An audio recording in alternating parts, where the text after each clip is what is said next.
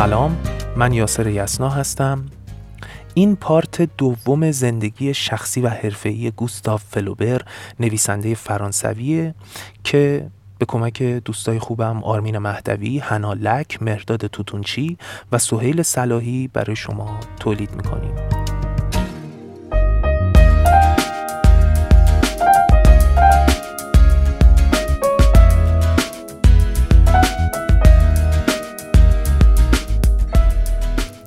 توی پارت یک گفتیم که گوستاف فلوبر نویسنده ای بوده که در این حال که ساده می نوشته اما پیچیده ترین ابعاد روحی روانی و احساسی رو در رمانهاش در واقع توصیف می کرده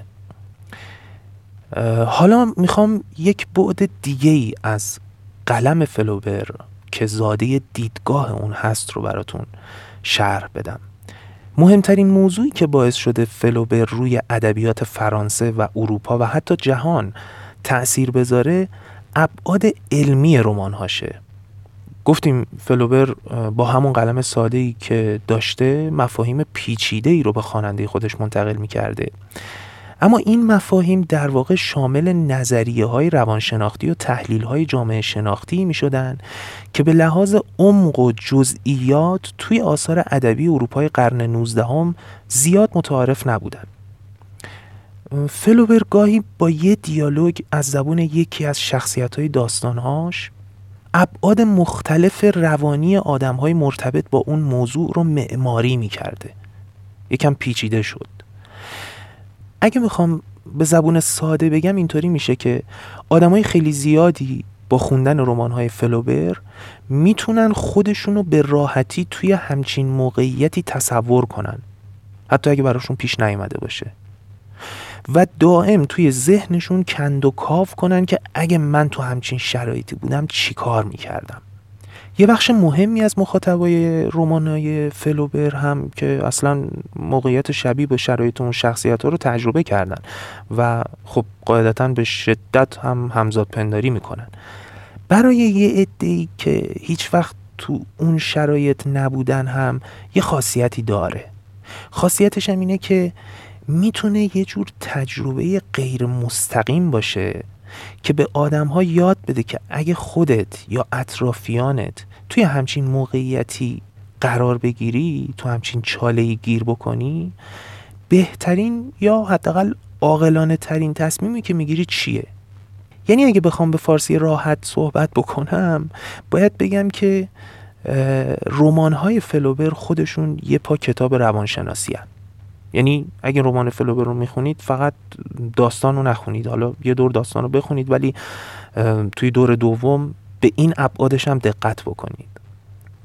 البته یه فرق خیلی اساسی با کتاب روانشناسی داره. فرقش هم اینه که فقط نصیحت نمی‌کنه. فقط طرح موضوع نمی‌کنه.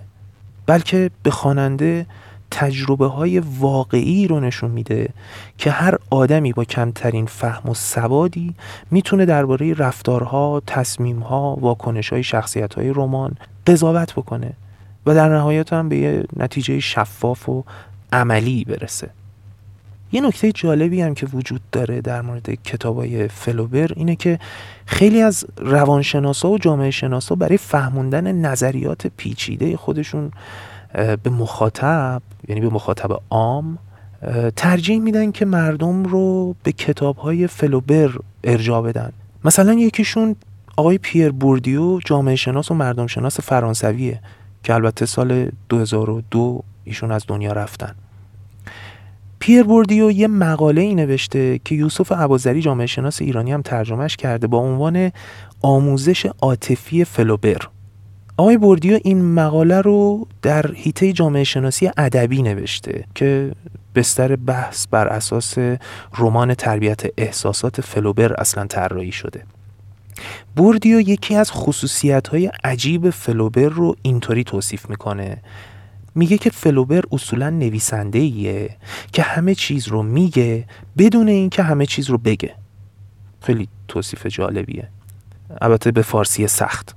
بعدم میاد منظورش رو اینجوری توضیح میده که ما نوشته های فلوبر رو می‌فهمیم بدون اینکه اونا رو بفهمیم. کلا این مقاله خیلی مقاله جالبیه. توصیه می‌کنم حتما بخونید. لینکش هم توی کانال می‌ذارم که به راحتی بتونید مطالعه بکنید.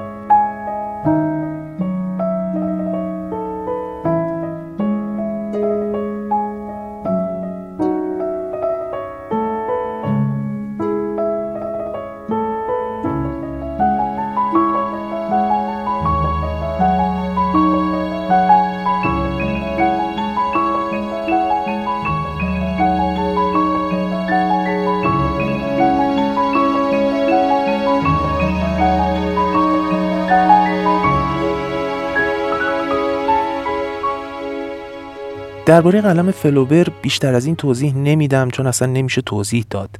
بهترین کار اینه که خودتون یکی از کتاباشو بخونین یا فیلمایی که با اقتباس از آثار فلوبر ساخته شده رو ببینین. چون تا جایی که می‌دونم رمان مادام بواری تا حالا بارها توی تئاتر و سینما بازآفرینی شده. اولین بارم ژان رنوار سال 1934 یه فیلمی ساخت از روی این رمان. بعدش چند تا مجموعه تلویزیونی هم ساخته شد. یه بارم توی سپتامبر 2009 یه تئاتر موزیکال از روی این اثر ساختن. دو تا فیلمم ازش اقتباس شده. یکیش 1991 بوده که خیلی فکر نمی کنم بتونید پیداش کنید. دومی ولی قابل دسترسه. اصلا سرچ بکنید. فیلم مادام بواری خیلی راحت بالا میاد. می‌تونید راحت دانلود بکنید. این دومی خانم صوفی بارتس سال 2015 ساخته. در اون فیلم میا واسیکوفسکا اگه اسمشو درست خونده باشم اسم سختی هم داره. میا واسیکوفسکا. ایشون نقش مادام بواری رو بازی کرده توی این فیلم. توصیه می‌کنم حتما این فیلم رو ببینین. راستی اینم بگم که موسیقی متن تمام پارت های مربوط به گوستاف فلوبر که دارید میشنوید در واقع موسیقی متن همین فیلم خانم صوفی بارتزه. حتما فیلم رو ببینید. مطمئنم خوشتون میاد. از اینجا به بعد می‌خوایم بریم سراغ زندگی شخصی گوستاف فلوبر. نویسنده ای که جدای از قلمش واقعا زندگی و شخصیت عجیب و پیچیده و مرموزی داشته.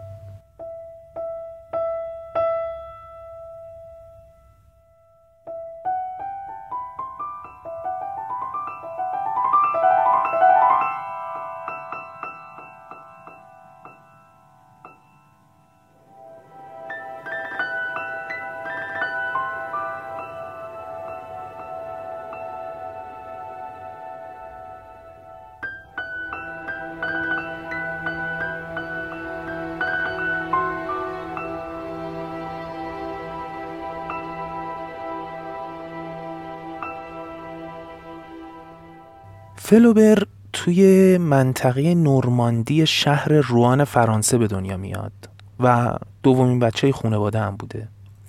روان یا روئن شهری بوده با جاذبه های صده های میانی اروپا که توی سالهای کودکی فلوبر محل کسب و کار و تجارت و بازرگانی بوده که اتفاقا همینم باعث میشه که گوستاو از هرچی بازرگانی و داد و ستد و کار و کاسبی نفرت پیدا کنه.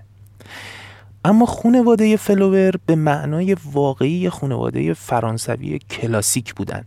از این خانواده هایی که بچه های خیلی احساسی و عاطفی تربیت می‌کردن. طبیعتا تو همچین خانواده خب آدم کتابخون احساسی بار میاد. میگن فلوبر از وقتی خوندن و نوشتن و جمله سازی رو یاد گرفت یه چیزایی می نوشته که در مقایسه با همسن و سالاش خیلی عجیب غریب بوده. خلاصه سال 1840 توی 19 سالگی برای تحصیل تو رشته حقوق میره پاریس.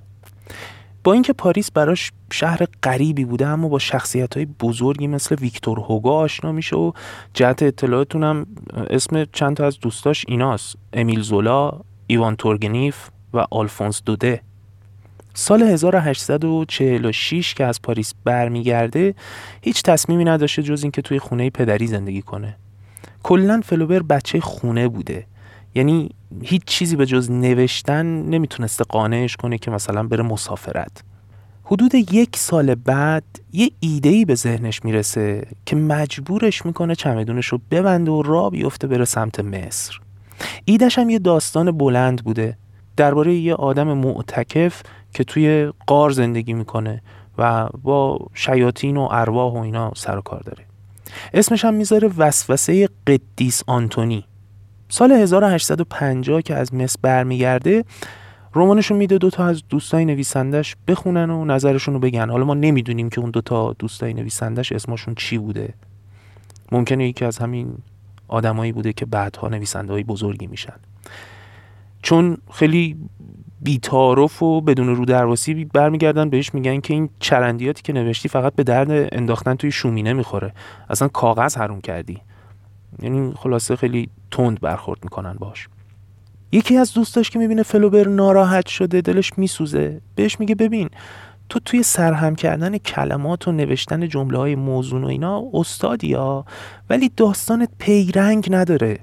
یعنی یه کوهی از معلومات و اطلاعات و بدون هیچ خط ربط و جاذبه برای خواننده سرهم کردی. بعدم هر چقدر جمله تو پس و پیش می‌کنی من اصلا به روایتت لطمه ای وارد نمیشه. خب این که داستان نیست. اما فلوبر خیلی ناراحت میشه. ولی خب سکوت می‌کنه و میره توی فکر. دوستاش میگن حالا ناراحت نباش. این اولین رمانت بوده دیگه. حالا کارهای بعدی خوب میشه. خیلی هم قصه نخور. اما توی فکر فلوبر چیزی میچرخیده که دوستاش ازش بی اطلاع بودن. یعنی حاصل سفر مصر برای فلوبر فقط اون داستان به درد نخور نبوده. چیزی با خودش آورده که باعث میشه به زودی جهان بشناسنش و تحسینش کنن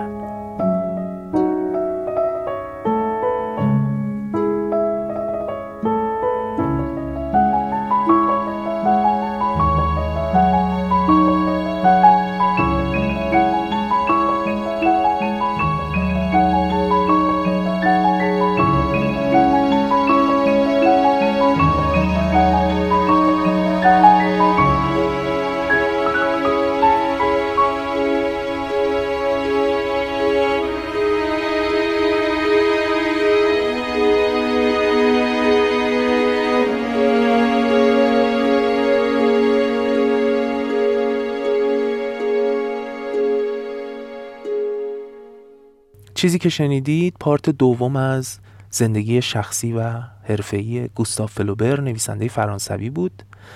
ادامه این ماجرا رو توی پارت سوم خواهید شنید.